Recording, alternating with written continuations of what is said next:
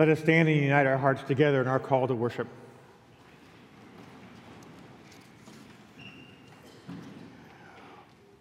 All your works praise you, Lord.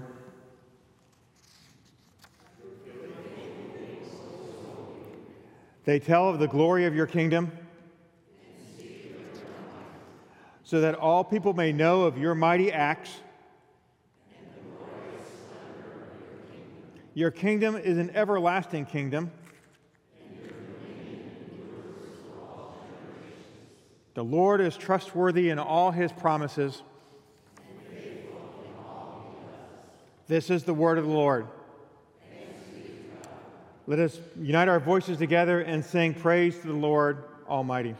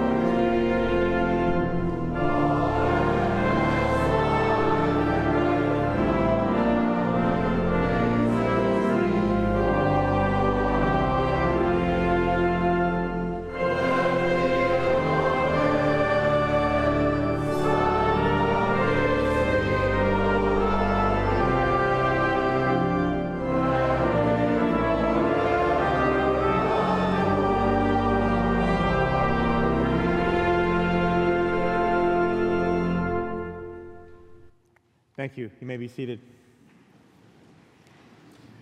Greetings in the name of our Lord and Savior Jesus Christ, and welcome. Welcome to all those that are with us this morning, and welcome to all those who are watching us online or will be viewing us later this week by video recording. Good morning. I'm Darwin Glassford. I'm the executive pastor here, and this morning we have Pastor Mark with us. Um, pastor Mark is a friend of um, Pastor Bill. And Pastor Bill and Mary Lynn have um, been in South Carolina this past week and are traveling home um, today, actually. So he'll be back with us next Sunday. Um, after the service, um, we will gather for coffee and for health food in the library out here to the stage left or your right as you go out. And we look forward to you joining us there and fellowshipping with us. Um, following the service, um, even though Pastor Bill is not with us this morning, um, Pastor Mark um, will be leading the discussion time, and he will be talking about his work, um, his missions work, down in classroom number one, um, downstairs by the covered in, north entrance. And I'll try to make sure he's there on time. those of you that are regular attenders, you may want to put your arm in his arm and guide him down there when it's appropriate. So we welcome a um, couple things, um, lots of things going on right now. Um, next Sunday, um, hard to believe, is um, another outdoor service. Um, let's see, Labor, Labor Day? Yeah, Labor Day. so we'll be gathering at 10 o'clock out by the pavilion over across campus. we'll be joining Fusion and Watershed over there for our morning service at 10 o'clock. So bring a blanket, bring your chairs, bring whatever you're comfortable being in, and we will meet outside. If there is rain, I'm not sure where the um, where the rain location is, but we will get that. Is it here? It's here. Um, so yes, next Sunday, no celebration service, combined service across campus. Um, Wednesday, um, November, September 13th. Boy, I'm jumping ahead. September 13th. Oh wait, skipped one here. Um, go back. You can go back to that one. Sorry. Um, Sunday, um, September 10th, after the services from 11:30 to 1 o'clock, we'll be gathering at Tunnel Park in the North Pavilion um, for a hot dog um, hot dog bar um, fellowship. So we look forward to seeing you there on Sunday, September 10th, after the service for a hot dog bar. And then September 13th marks the beginning of the fall programming. We'll begin with our annual carnival here in the parking lot. Um, the highlight of the carnival being the dunking booth. All the pastors at some point in time are scheduled to be in the dunking booth. So I encourage you to um, inquire of Pastor Bill when he will be in the booth and um, take your opportunity to dunk him. Okay? And um, I should put a bonus on that. Like, you know, but um, unfortunately, Jan and I will be on traveling that day, so you will not get an opportunity to dunk me. Um, park to Park um, needs volunteers, or if you would like to run, you can sign up on their website. And um, thank you again for being here, and we are excited that you have joined us um, this morning. Let us um, confess our faith together from the Heidelberg Catechism. What is your only comfort in life and death? That I.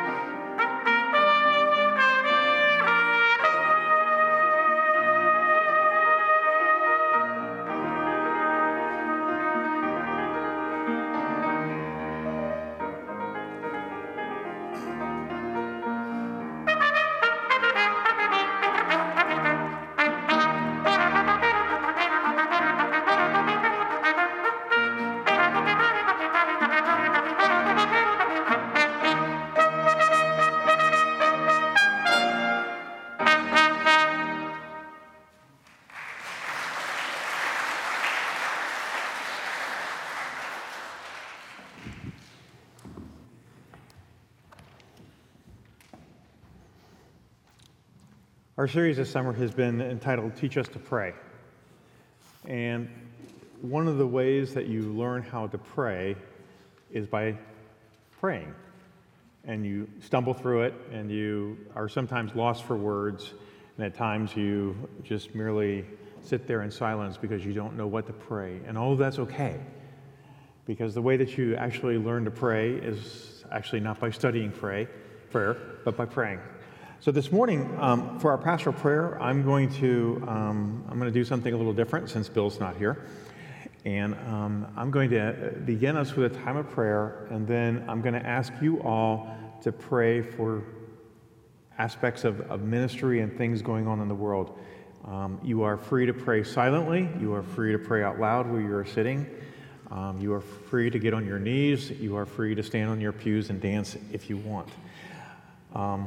And so I will walk you um, through. We'll take about 15 seconds only for each area. I don't want to create awkward um, time for anybody. And then we will conclude our time, um, our prayer time together by um, reciting the Lord's Prayer together. Let's pray. Gracious Father, we thank you that we can come together as brothers and sisters in Christ. We thank you that we can come um, together as a people who are in various stages of our journey of faith. For some, we're at a stage of faith where we're wrestling. What used to make sense doesn't make sense anymore. For some, we long for the promised land that we see in a distance. For others, we're hanging on, um, sometimes even by a thread, in our walk with you.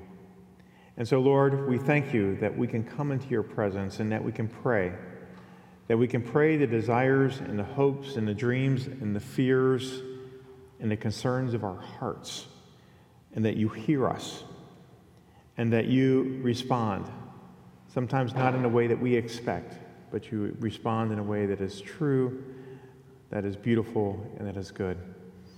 So we unite our hearts in prayer. Let us pray this morning for the worship services taking place across campus with Fusion and Watershed for Pastors JB and Aaron.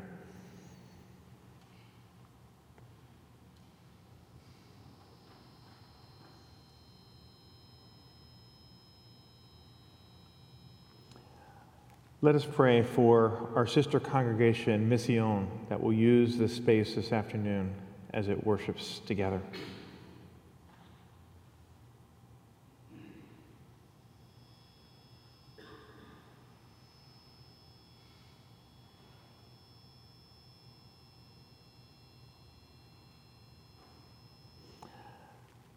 Let us pray for our young people as they head back to school, as they head back to college, some of them for the first time, and for their families during this time of transition.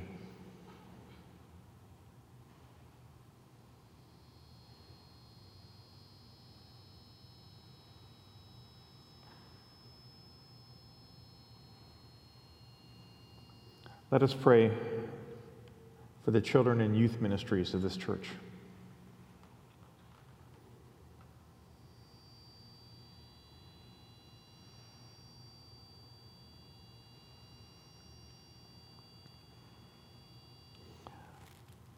Let us pray for Harderwyk Ministries as a whole.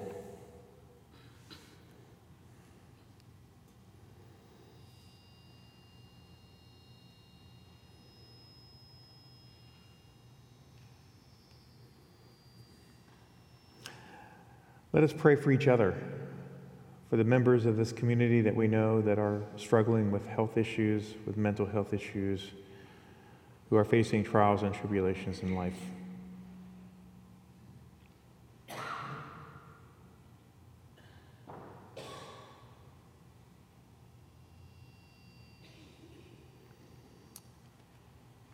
Let us remember Jake and Rachel Campan this morning serving in Yamagala, Honduras.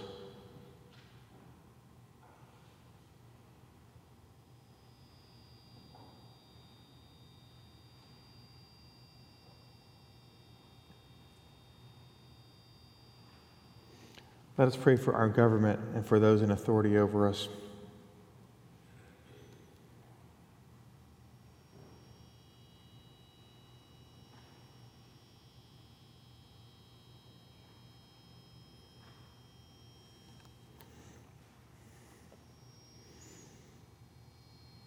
And now, Lord, we pray the prayer that you taught your disciples to pray, a prayer that helps us to pray when we don't know what to pray. Our Father, who art in heaven, hallowed be thy name.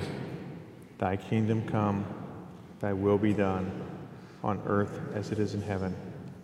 Give us this day our daily bread, and forgive us our debts as we forgive our debtors. And lead us not into temptation but deliver us from evil. For thine is the kingdom, and the power, and the glory forever. Amen. This morning, after we sing together, Be Thou My Vision, Pastor Mark um, will be joining us um, and bringing opening God's Word to us. Um, Pastor Mark is a missionary who works with um, churches and people um, serving the, the Muslim community, and I'll have him share a little bit more about that when he comes. So, Mark, you please feel free to um, come to the pulpit after we sing Be Thou My Vision.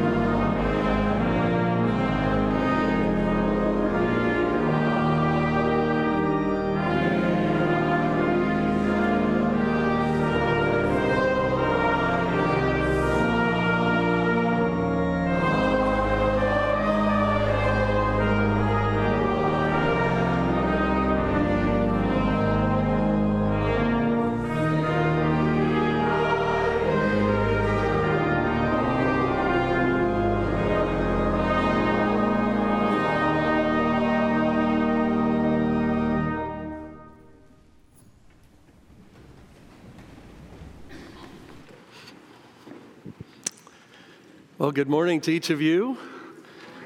I think that man might be doing, uh, the, when we hear the last trump, it might be Ken. That was amazing, brother. Thank you so much. Uh, I have uh, a confession to make and then a couple of questions. So uh, I think I'll start with a question first. Is anyone in this congregation named Smith or Jones? Would you raise your hand? There's one, one, one. Okay now my confession I'm only one quarter Dutch. Is, is it okay if I'm, is it all right? I'm okay here? Okay, thank you. and here's my qu- other question. If I hit a point today that resonates with your spirit, does it ever happen in your church that someone says, Amen? Does it, it I think I heard somebody really, that was really cool. Okay. Well, it is a privilege to be here, and, and I'm blessed by Pastor Bill to be invited. Um, I will be sharing uh, a message called Kick Us Out, Lord. And so let's go on this little journey together, and I'm hoping that this remote works because saying next, okay, I just want to share a little bit, first of all, about my wife and me. My wife, my better half, is not here today. Her name is MJ or Mary Jane. And so our primary ministry is reaching out to Muslim people. Uh, we've been doing that now for about 15 years. I was a pastor for over 25 years. And, um, and then I went to a seminar. Uh, this seminar was held in Dearborn, Michigan, which is uh, predominantly uh, a Muslim city here in Michigan. And uh, I don't know how it jumped back. Did I do something there? Should be forward. Let's, oh, too, that's sensitive. I think I got it from here, but let me try. So that seminar was called The Glory of the Impossible. And it was based on the legacy of Samuel Zwemer, one of our heroes. And here we are pictured at his grave uh, a few months ago, right here in Holland. Have you ever seen his grave? Do you know who Samuel Zwemer is? One of the greatest missionaries of all time to the Muslim world. In fact, he was called the Apostle to Islam. He's buried here, he's from this area. Uh, he spent uh, his whole, gave his whole life, he and his wife, uh, in serving people in what's called now the Arabian Peninsula. Uh, they lost two daughters you know, when they were living in Bahrain, the little island off of Saudi Arabia. They're buried there. And so you have quite a legacy right here in Holland of the great uh, Samuel Zwemer. And so we've been reaching out uh, to Muslim people. And I want to just tell you a little bit about what we do and where we go in that work. And so the first thing we do is evangelism. We want Muslim people to know who Jesus is. The second thing we do is that we go to churches, we do a lot of seminars, weekend seminars on how people can reach out to Muslims with genuine friendship and the gospel where they live. So that's equipping and educating. The third thing we do is we recruit people to go to the 1040 window, that area of the world uh, where there are so few people that know Jesus. Um, and so we enlist. And then the fourth thing we do is when we travel, we really want to encourage missionaries because it's hard being a missionary. We live stateside, we travel to the Middle East quite often. I just returned um, from my last two trips. I was in Jordan twice, and then I was in Saudi Arabia, uh, Bahrain, and the UAE. Uh, these are countries that we feel very much at home in. Uh, we love the people there. Uh, people often ask us when we travel to these places, is it safe? And we know what they're really asking is, aren't you afraid that someone in the Middle East might kill you? And so we have an answer for them. Here it is Yes, we're afraid they might feed us to death. If you look at the man at the top of the screen, we helped lead a group to the Middle East, and we were in a restaurant. And you can see the man kind of with his hand up. He's he's trying to tell the server who's trying to give him more food, please, I can't take any more. And so the hospitality in the Middle East is so great. So, no, we're not really afraid they will physically kill us, but we are sometimes afraid they'll feed us to death. So, as I mentioned, my message today is Kick Us Out, Lord. It's based from this text in Matthew. Would you please stand with me if you're able uh, for the reading of God's Word? And what I'd like to do is, if you can see it clearly, would you read along with me? Is that okay? All right, here we go. And Jesus went throughout all the cities and villages, teaching in their synagogues and proclaiming the gospel of the kingdom and healing every disease and every affliction. When he saw the crowds, he had compassion for them because they were harassed and helpless, like sheep without a shepherd. Then he said to his disciples, The harvest is plentiful, but the laborers are few.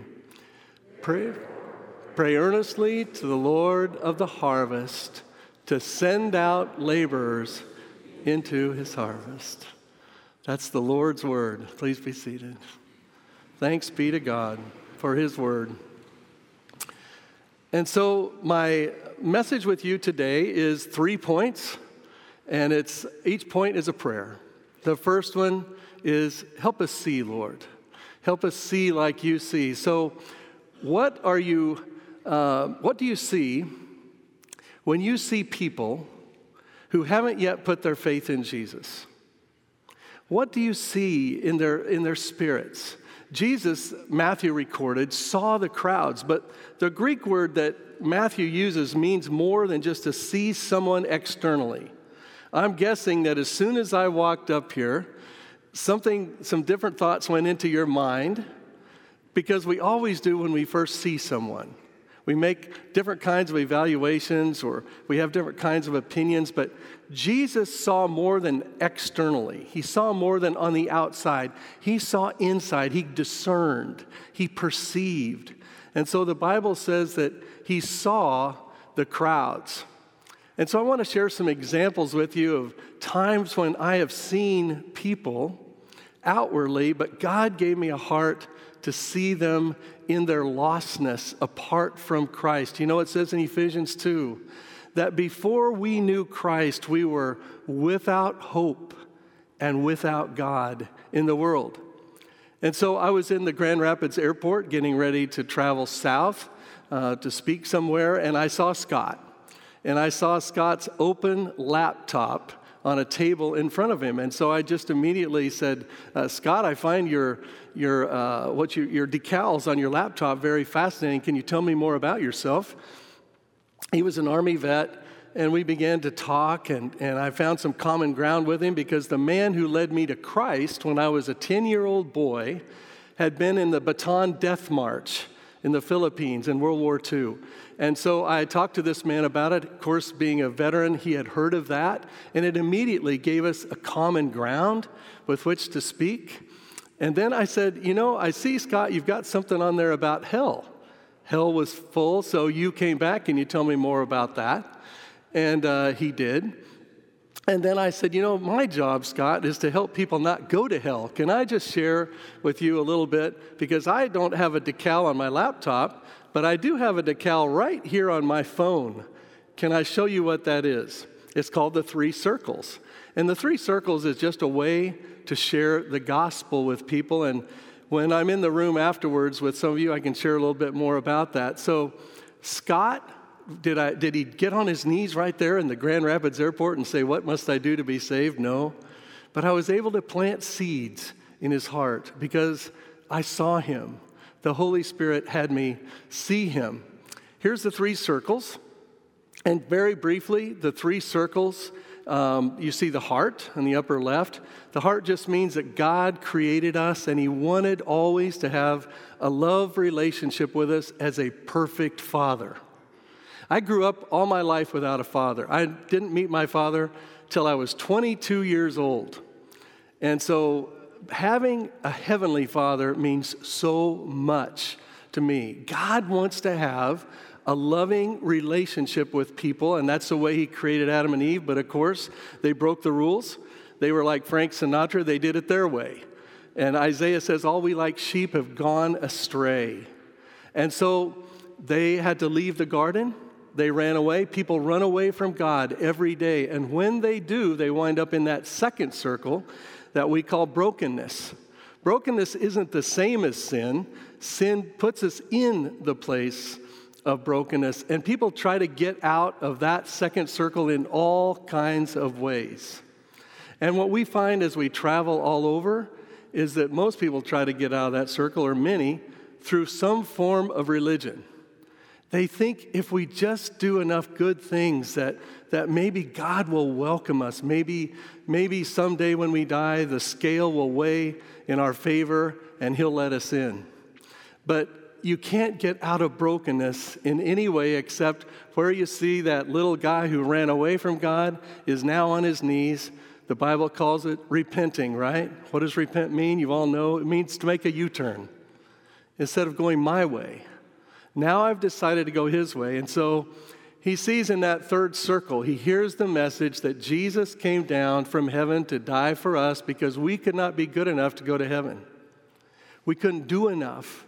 Jesus came down, he died on the cross, he took uh, the punishment that we deserved, he rose from the dead. But here's the thing that most people don't get we need to make Jesus king of our lives, ruler of our lives. And so then you come around between that third circle, going back to the first, and you see that that man now is alive. He's risen spiritually from the dead. Is his life easy now? No. In fact, his life might be harder, but now he's forgiven. Now he has restored relationship to a perfect father who loves him. So, this is a three circles uh, presentation of the gospel that we share uh, with people everywhere. This is uh, another uh, person or people that I was blessed to share the gospel with using the three circles. And these are uh, my wife's aunt and uncle. They are in their 90s. And I was so blessed to share the gospel with that gentleman in uh, uh, my, my wife's uncle.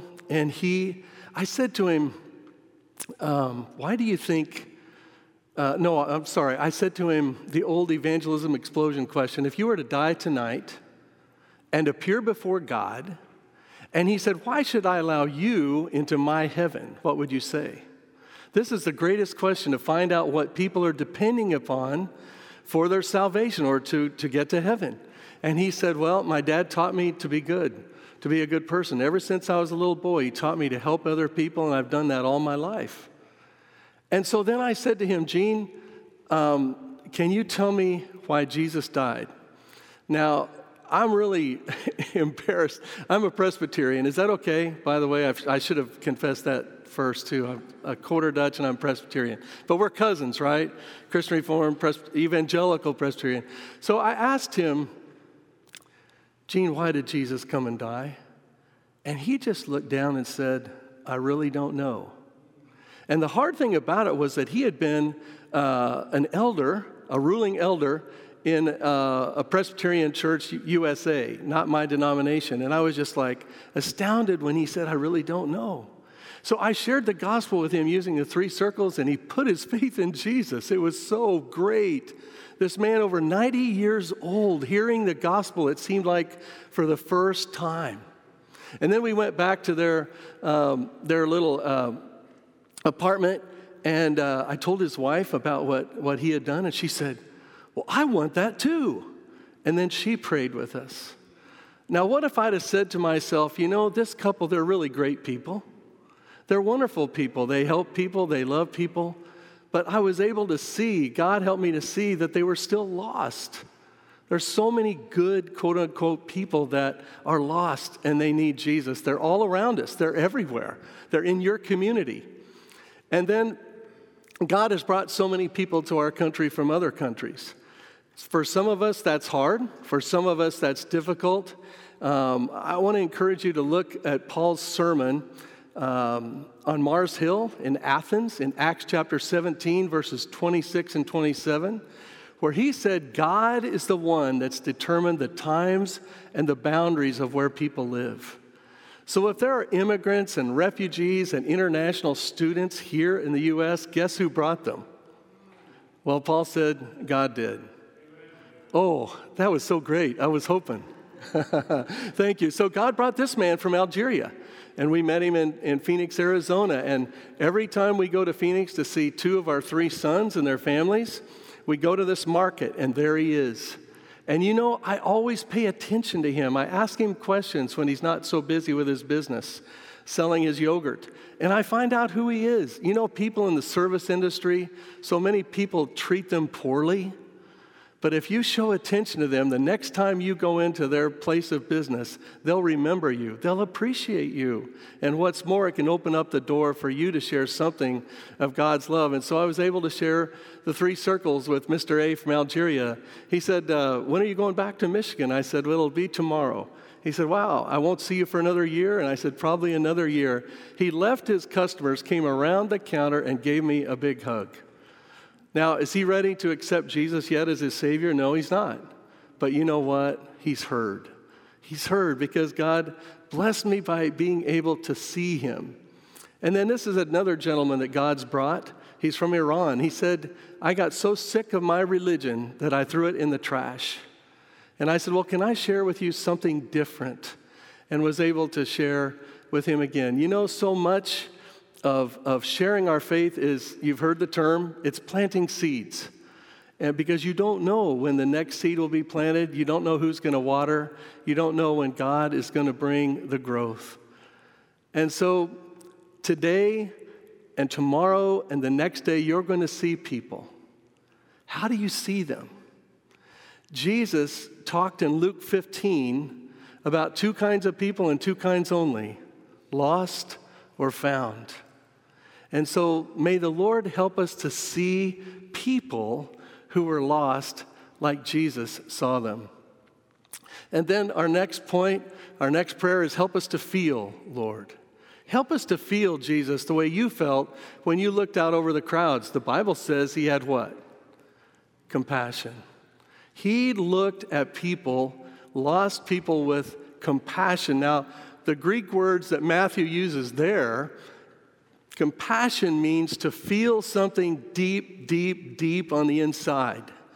I, I liken it to something all of us have experienced and none of us uh, wanted to.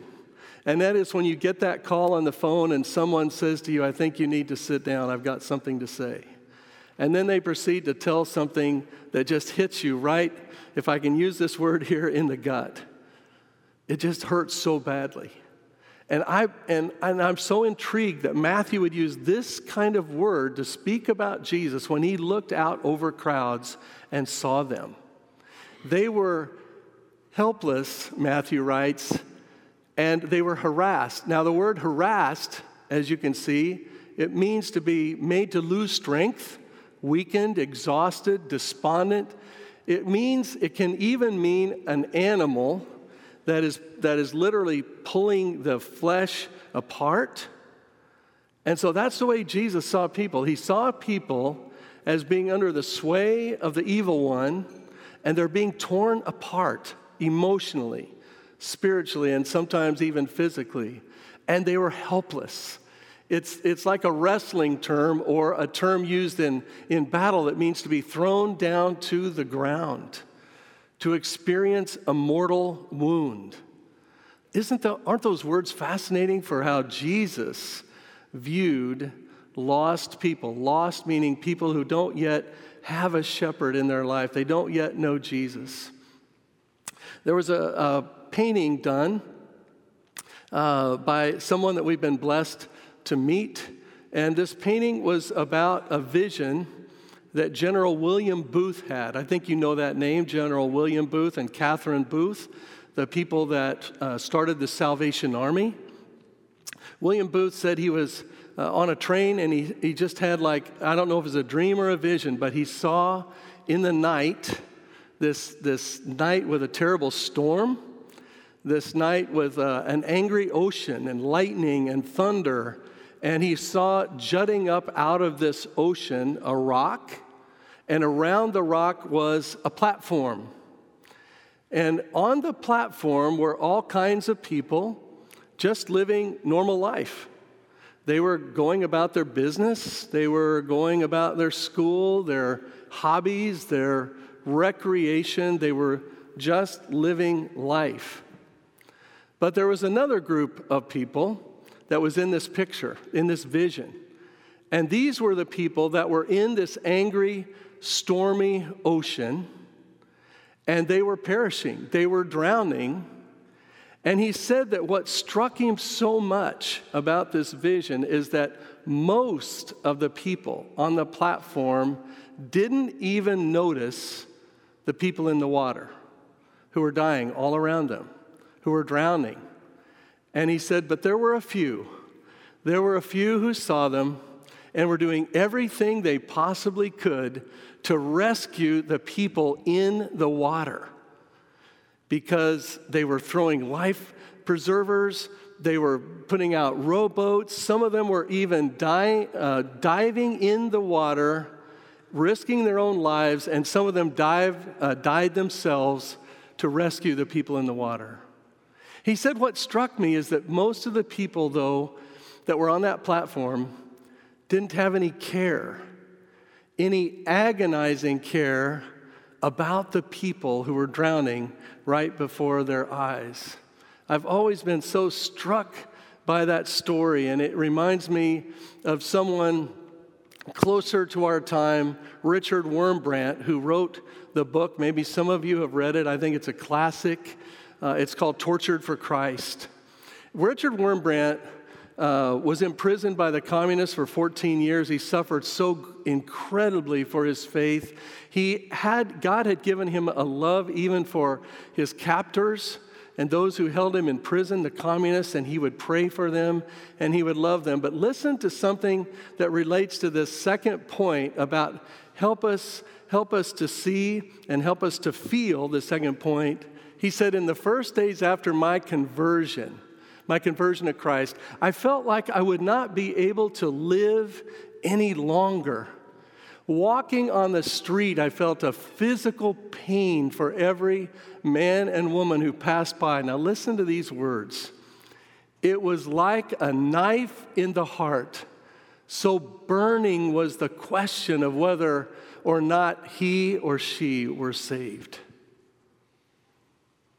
I read something recently that, that struck me, and Pastor Bill and I had some conversation about it, and, and it was. Uh, you know, I'm from a, I'm from a Reformed background. I've, I've been ordained in my denomination since 1986. And so I believe in these, these great Reformed doctrines that we've received. And, and I, I, I love them. But what concerns me is that sometimes, like I read on this website recently, this person said, we don't really need to tell, verbally tell people about Jesus unless we are solicited, unless someone asks us. But rather, what we should always be is what Paul called an aroma of Christ. Dear brothers and sisters, you may never ask me to come back to this place again, but can I just literally beg you? Please don't take that position. People need to hear with their ears from your mouth the gospel of Jesus Christ. If all we are to do is live a good life and let our good works shine before men that they might see our deeds and glorify God in heaven, I get that verse. But if that is all we're to do, hey, there are people that live just as good a lives as some of us that don't know Jesus. I know some people that are Muslims. They live excellent moral lives. They're kind, they're gentle, they're humble, they're hospitable. But guess what? They're lost without Jesus. There are Mormons, there are Jehovah Witnesses that live good lives, but they're lost. And so just for us just to live a good life in front of people who don't know Jesus, can I just say to you, it's not enough. It's not enough. There's so much more. There are 3 billion people 3.2 actually billion people in this world who woke up today in spiritual darkness. And those 3.2 billion people are people that we call the least access ones. They live primarily in that 1040 window that I spoke of earlier. What this means is that these people have little or no access to the gospel. It means that in their lifetimes, it's likely that they will never have one of the three B's around them a Bible in their language, a believer in Jesus, or a body of Christ, a church. And I don't know about you, but that bothers me. I want to see that change. In fact, maybe there's somebody here today that feels that they could leave the comforts of Holland and go to a place where these people have never heard, they've never had yet an opportunity. Help us to see, Lord. Help us to feel, Lord. We feel for the man in this picture who's from a country that most of us have perhaps never heard of, Mauritania. They say Mauritania. We've been so blessed to build a friendship with this man, and I got to share the gospel with him. I used again the three circles uh, on my phone. He didn't really know. He said, he said, is, uh, when I got to the cross, he said, Is that why I see crosses on buildings in America? He, he really didn't know. He hasn't heard. Now he's heard. Help us to see, Lord, and help us to feel. And then our last point, for which I took the title for this message Kick Us Out, Lord. Kick us out. So, what are we saying there? Where does it come from? Well, let me ask you first what are you willing to do? And where are you willing to go to reach out to lost people? I know we're in Holland. I know there's such a wonderful uh, environment that's been here for a long time. But I can absolutely assure you there are lost people all around you. And some of them, perhaps many of them, have never heard a clear presentation of why Jesus came to this earth to rescue them. Ask the Lord of the harvest, Jesus said, to send out workers into his harvest field. Matthew uses strong terms throughout these, these few verses. Send out, what does it mean in Greek? Ek balo. Ek means out. In Greek, balo means to throw. And so the word to cast out, drive out, compel, expel, with the notion of force or even violence, it's where we get our English word ballistic. I don't think people say it at all anymore, but you used to hear people say that so and so went ballistic. They went off. And so this is a strong term. Why would Jesus use such a strong term when he said, Pray that the Lord of the harvest, our Father, would send out, would thrust out, would compel people to go? I know why. I know why because it's in me. Because I want to be comfortable. I want to be safe. I want to live in a place where I'm not afraid that if I share Jesus, people will, will be angry at me, will perhaps want to hurt me or even kill me. I want safety, I want security, and I want comfort. And can I just say, people, these are idols that, that like Calvin said, our hearts are idol factories. And these idols keep us from going all the way with Jesus and having a fire in our souls for Him and for the lost. Kick us out. I love this quote by Pritchard. We need to pray that the Lord would kick some people out of the church. Now, of course, that doesn't mean we leave the fellowship.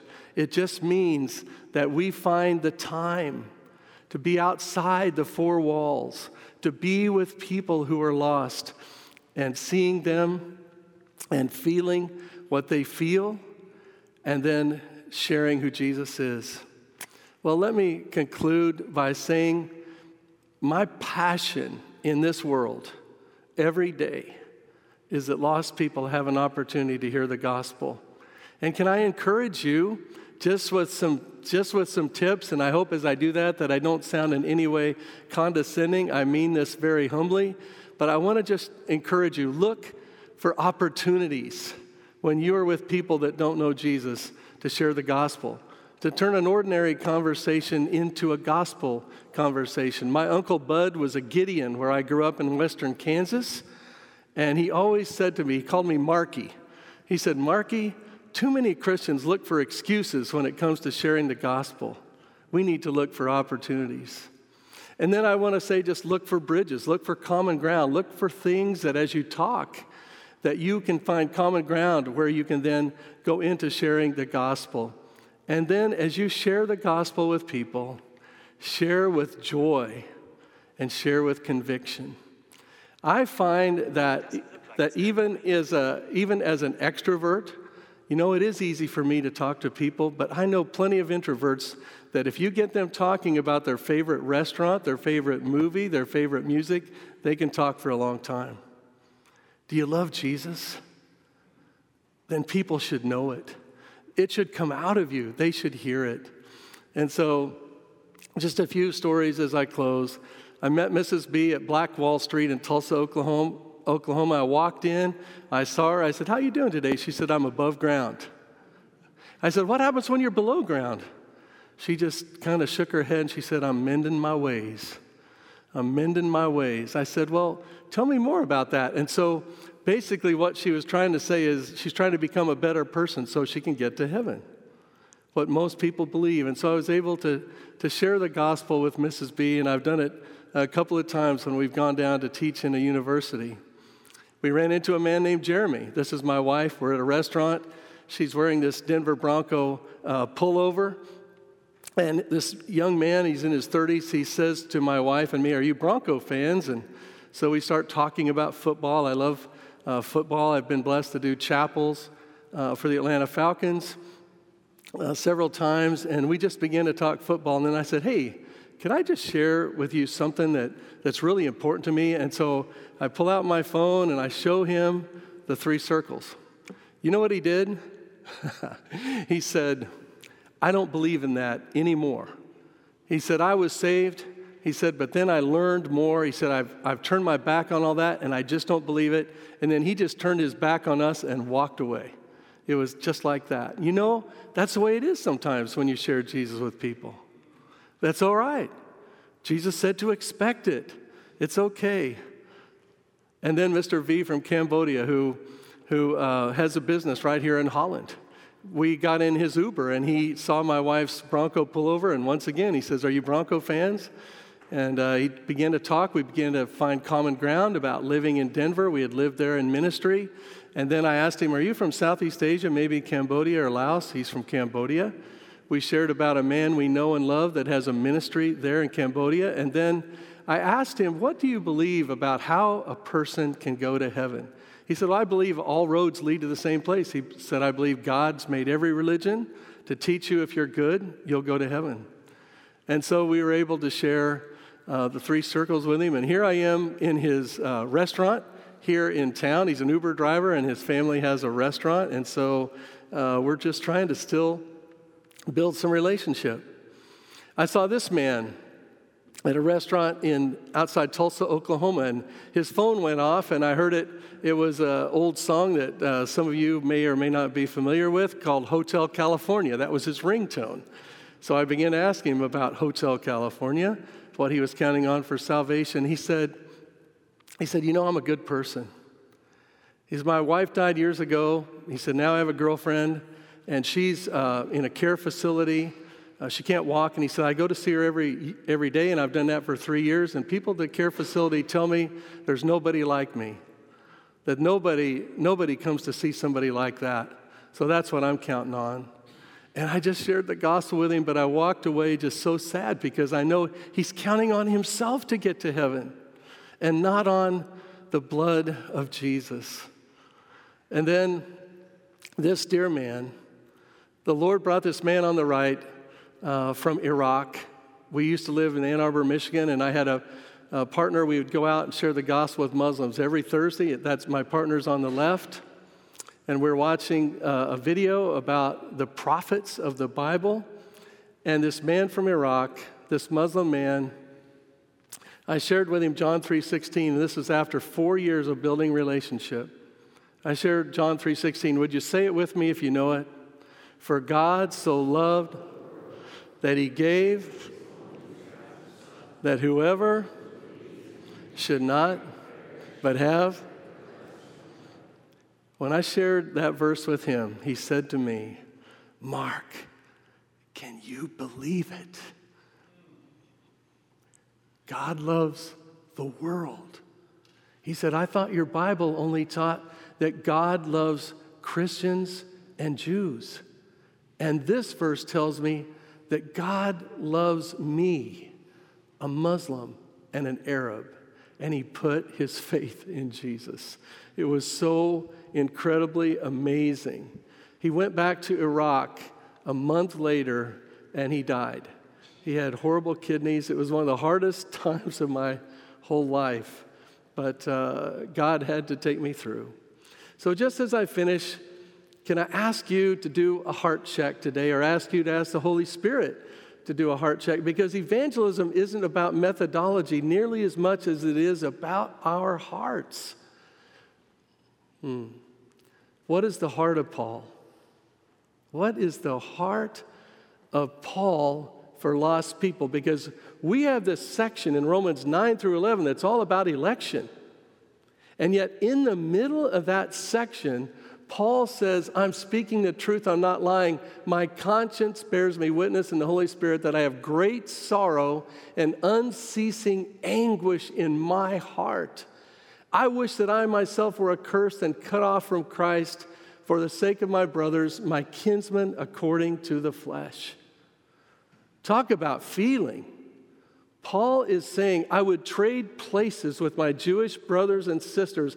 I want them to know Christ so badly, I would be willing to perish eternally myself.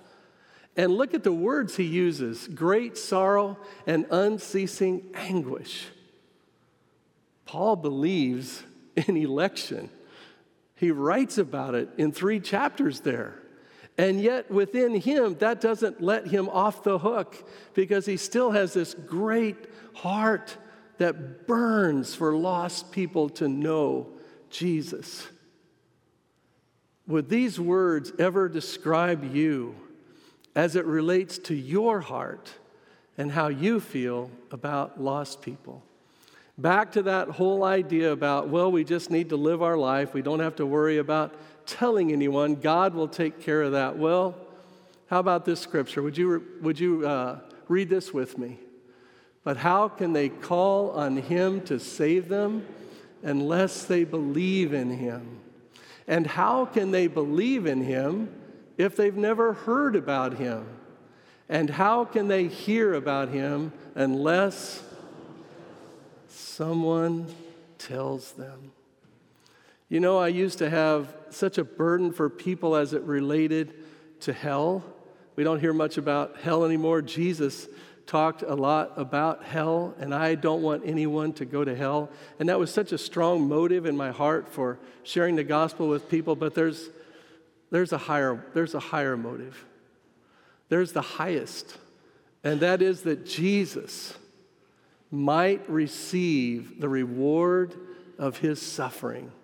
And that's what I want more than anything else. Let's pray. Father, I thank you for the dear people of this church that you love. You love every person here. And God, I, I want to pray if there's anybody that's here this morning that hasn't put their faith in Jesus, that they would do that today.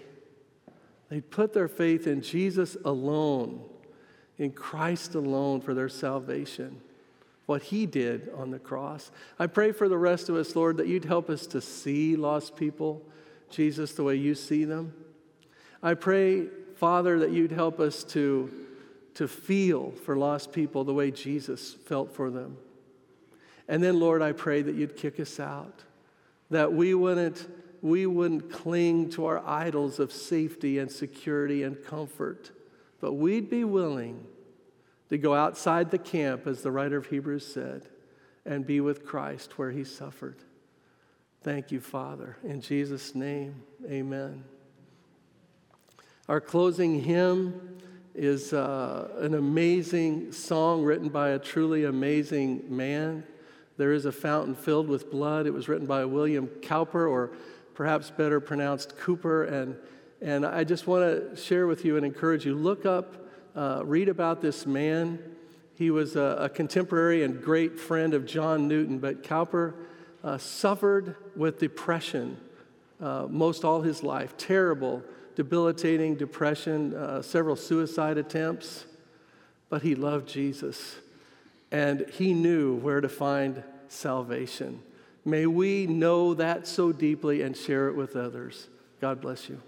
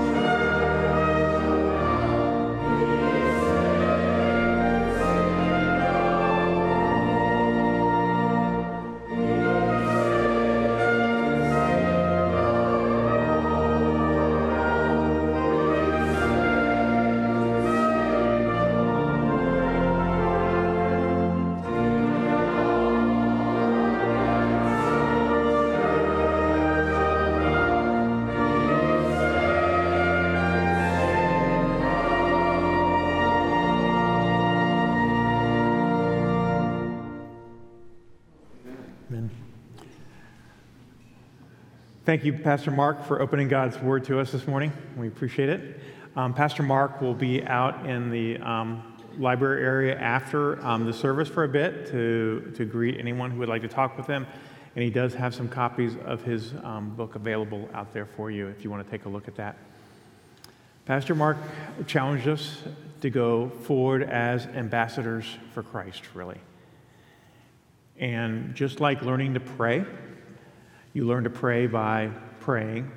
You learn to live as an ambassador of Christ by striving to live as an ambassador. As Christians, we do that not as individuals. We do it because the Holy Spirit empowers us, and we do it in community where we can pray for each other and support each other.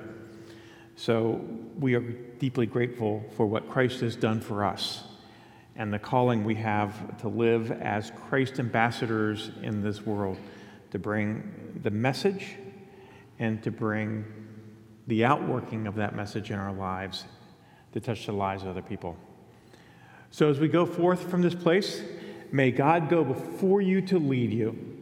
May God go beside you to befriend you.